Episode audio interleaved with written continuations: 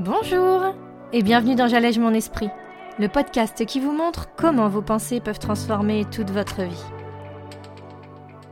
Je suis Julie Laprelle, coach de vie certifiée, et cette semaine, on va parler de notre gestion du temps.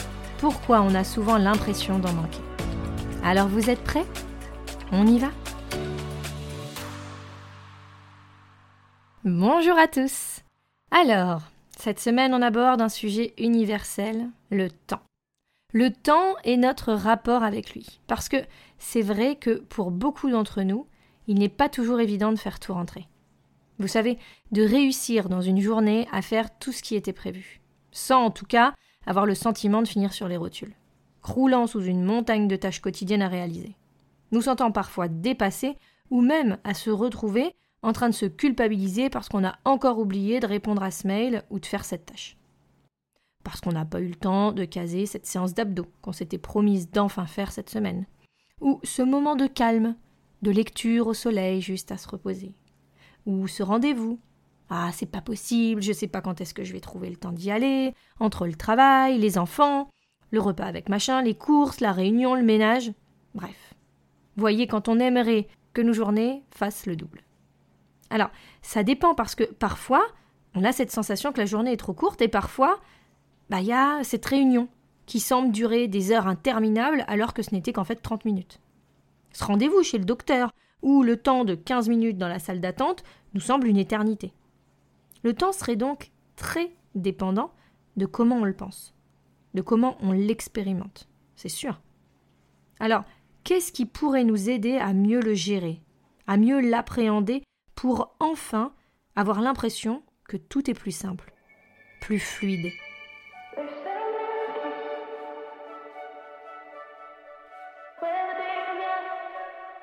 Ce que nous ne réalisons pas toujours, c'est que notre capacité en tant qu'être humain à organiser et à planifier peut être l'un de nos plus gros atouts. Alors, il est vrai que certains vont me dire Oui, mais j'ai déjà essayé et j'y arrive pas. Je planifie, je prévois, et puis au bout d'un moment, je lâche. C'est pas fait pour moi. Je suis pas quelqu'un d'organisé. C'est tout. Alors, est-ce que ce serait vraiment un problème de temps ou un problème d'engagement? D'implication envers nous-mêmes? Est-ce que le vrai souci ne viendrait pas de là? Laissez-moi vous expliquer tout ça. Quand vous prévoyez un repas avec des amis, vous vous engagez auprès d'eux à venir ce dimanche à apporter le dessert, à être là pour le repas entre 12h30 et 13h par exemple. Il ne vous viendrait pas à l'idée de rester dans votre canapé vers 12h15 et puis de vous dire Oh non, je peux pas en fait, je suis fatigué, j'ai pas envie, euh, je reste là. Lorsque vous avez un rendez-vous chez le dentiste prévu de longue date, bon, on imagine que vous n'avez pas oublié le dit rendez-vous, vous tâchez de respecter l'heure, d'être présent, euh, muni de votre carte vitale, enfin bon, la totale. Quand vous avez organisé un goûter pour l'anniversaire de votre enfant, qu'il est prévu que tout le monde vienne, les invitations ont été envoyées. Bon, sur le même schéma, vous allez rester engagé jusqu'au bout. Même si au final, vous n'êtes pas super motivé. Mais vous restez engagé parce que vous vous dites que, pour votre fils, comme pour ses copains et même pour les parents, mais vous avez proposé quelque chose et puis vous allez respecter cette décision jusqu'au bout. Alors, pourquoi? Pourquoi ne pas être aussi engagé envers vous-même que vous ne l'êtes pour les autres?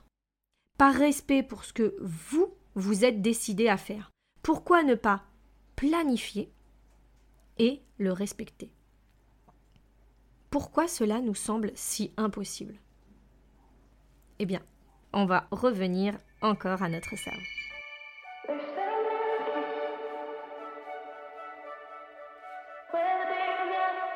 En effet, il y a un deuxième facteur qui va rentrer en compte. Parce que même si nous savons pertinemment qu'il serait parfois mieux de prévoir, d'établir un plan et puis de le suivre, eh bien, on peut tout simplement ne pas en avoir envie. On résiste, notre cerveau en fait résiste. Prendre des décisions à l'avance, c'est quelque chose qu'il va falloir anticiper, et ça, c'est beaucoup plus difficile à faire. Comme nous en avons déjà parlé dans l'épisode numéro 1, nous avons cette partie reptilienne primitive de notre cerveau qui aime à se concentrer sur la récompense immédiate. Prévoir à l'avance, donc, ce n'est pas quelque chose qu'il va privilégier puisque c'est pas dans son fonctionnement de base. Mais fort heureusement, on a cette partie plus évoluée qui, si on le décide, peut planifier. Elle en est capable et c'est même notre privilège en tant qu'être humain. Mais pour cela, eh bien, il va falloir le décider. Il va falloir s'engager à respecter ce choix.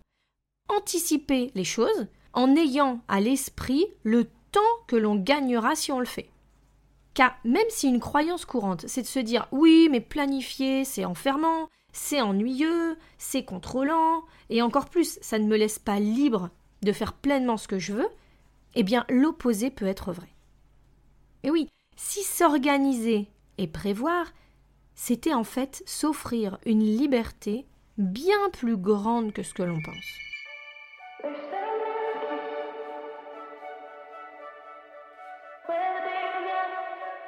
Pensez que planifier peut nous accorder plus de temps. Comment faire en pratique? Eh bien, pensez que prévoir les tâches à faire peut être corrélé avec prévoir également les temps que l'on veut s'octroyer, de liberté, de temps pour soi, de travail dédié à notre objectif du moment. Nous savons tous que nous sommes beaucoup plus efficaces en travaillant pleinement une heure sur un projet, sur une tâche bien définie, sans nous laisser distraire par quoi que ce soit autour, plutôt qu'en faisant trois sessions de 20 minutes. Faites le test si vous avez un doute, mais il est prouvé scientifiquement et certain que lorsqu'une tâche est décidée et que l'on s'engage pleinement à la faire, le résultat souhaité sera obtenu bien plus rapidement si notre cerveau sait déjà que nous allons travailler là-dessus. Sans pause, sans s'arrêter pour s'occuper d'un mail ou d'un appel. Mais la clé, ça reste donc de comprendre que Planifier peut nous créer une vie plus libre, pleine de possibles, pleine de temps. Regardez nos actions sur une journée complète. Notez dans chaque demi-heure ce que l'on a réellement fait. Quelle envie, quelle motivation était derrière. Déjà pour apprendre à se connaître, mais comprendre vraiment de quoi nos journées sont faites. Réaliser tout le temps perdu à scroller sur notre téléphone, par exemple ou à avoir entrecoupé cette tâche d'une lecture d'un email ou même d'un café avec un ami. Alors, l'idée, ça ne va pas être de ne plus vivre. Ça ne va pas de ne plus être spontané. Ça va juste être de mieux vivre. De se fixer des objectifs sur la journée, des engagements envers nous-mêmes que nous voulons tenir pour des raisons bien précises, validées par notre cerveau avec la certitude que s'organiser ainsi, prévoir, nous aidera ensuite à dégager plus de temps pour des choses vraiment importantes. Peut-être que ne pas entrecouper mon action me permettra de partager un repas entier le midi avec mon ami plutôt que juste un café. Parce que si je dois rester au boulot le midi pour finir le dossier où j'ai été coupé dans la matinée, bah du coup j'aurais perdu tout ce temps. Peut-être que si je n'avais pas fait toutes ces sessions de scrolling sur mon téléphone, sur Facebook ou sur Instagram, j'aurais pu me sauver une heure entière sur ma journée pour enfin aller à la salle de sport ou aller faire ce massage qui me fait tant envie, mais que je n'arrivais pas encore à caser dans mon planning actuellement parce que j'avais l'impression bah, tout simplement de ne pas avoir de temps. Donc, les deux choses importantes à retenir, c'est que si nous voulons nous créer du temps, l'idée, ça va être de planifier, de prévoir comment on souhaitera, comment on voudra utiliser ces moments dans la journée avec un but précis et défini, en prévoyant à l'avance. Utiliser notre cortex préfrontal. Et la seconde, qui reste l'une des plus dures, eh bien, c'est de prendre la décision. Pour nous, pour nous engager envers nous-mêmes. Comme une promesse du respect en fait que l'on s'accorderait comme on le fait pour les autres. Ne pas se laisser prendre dans l'indécision. Celle qui nous fera réfléchir, procrastiner, reporter. Toujours avec une bonne raison, mais jamais un bon résultat. Alors, vous savez ce qu'il vous reste à faire maintenant. Je vous propose cette semaine d'aller regarder l'exercice afin de faire un bilan de l'utilisation réelle de votre temps sur une semaine, d'être curieux. Le lien se trouve comme d'habitude sur mon site www.julielaprel.com dans la section podcast.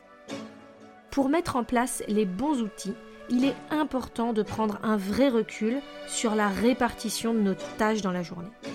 Voir si cela vous convient ou si vous souhaitez y apporter des modifications afin d'enfin vous apporter la vie que vous voulez.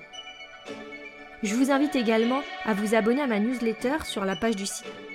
Chaque semaine, vous recevrez un mail avec un petit mot, les liens pour le podcast et l'article, pour mieux rester en contact et ainsi percevoir un autre message de ma part.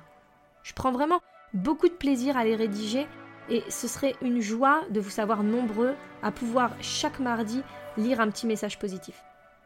La semaine prochaine, on va s'intéresser à un sujet complémentaire avec ce dont nous avons parlé aujourd'hui. On va discuter de l'importance de se concentrer sur une chose, une tâche en particulier, pour être vraiment focus, engagé sur l'action choisie.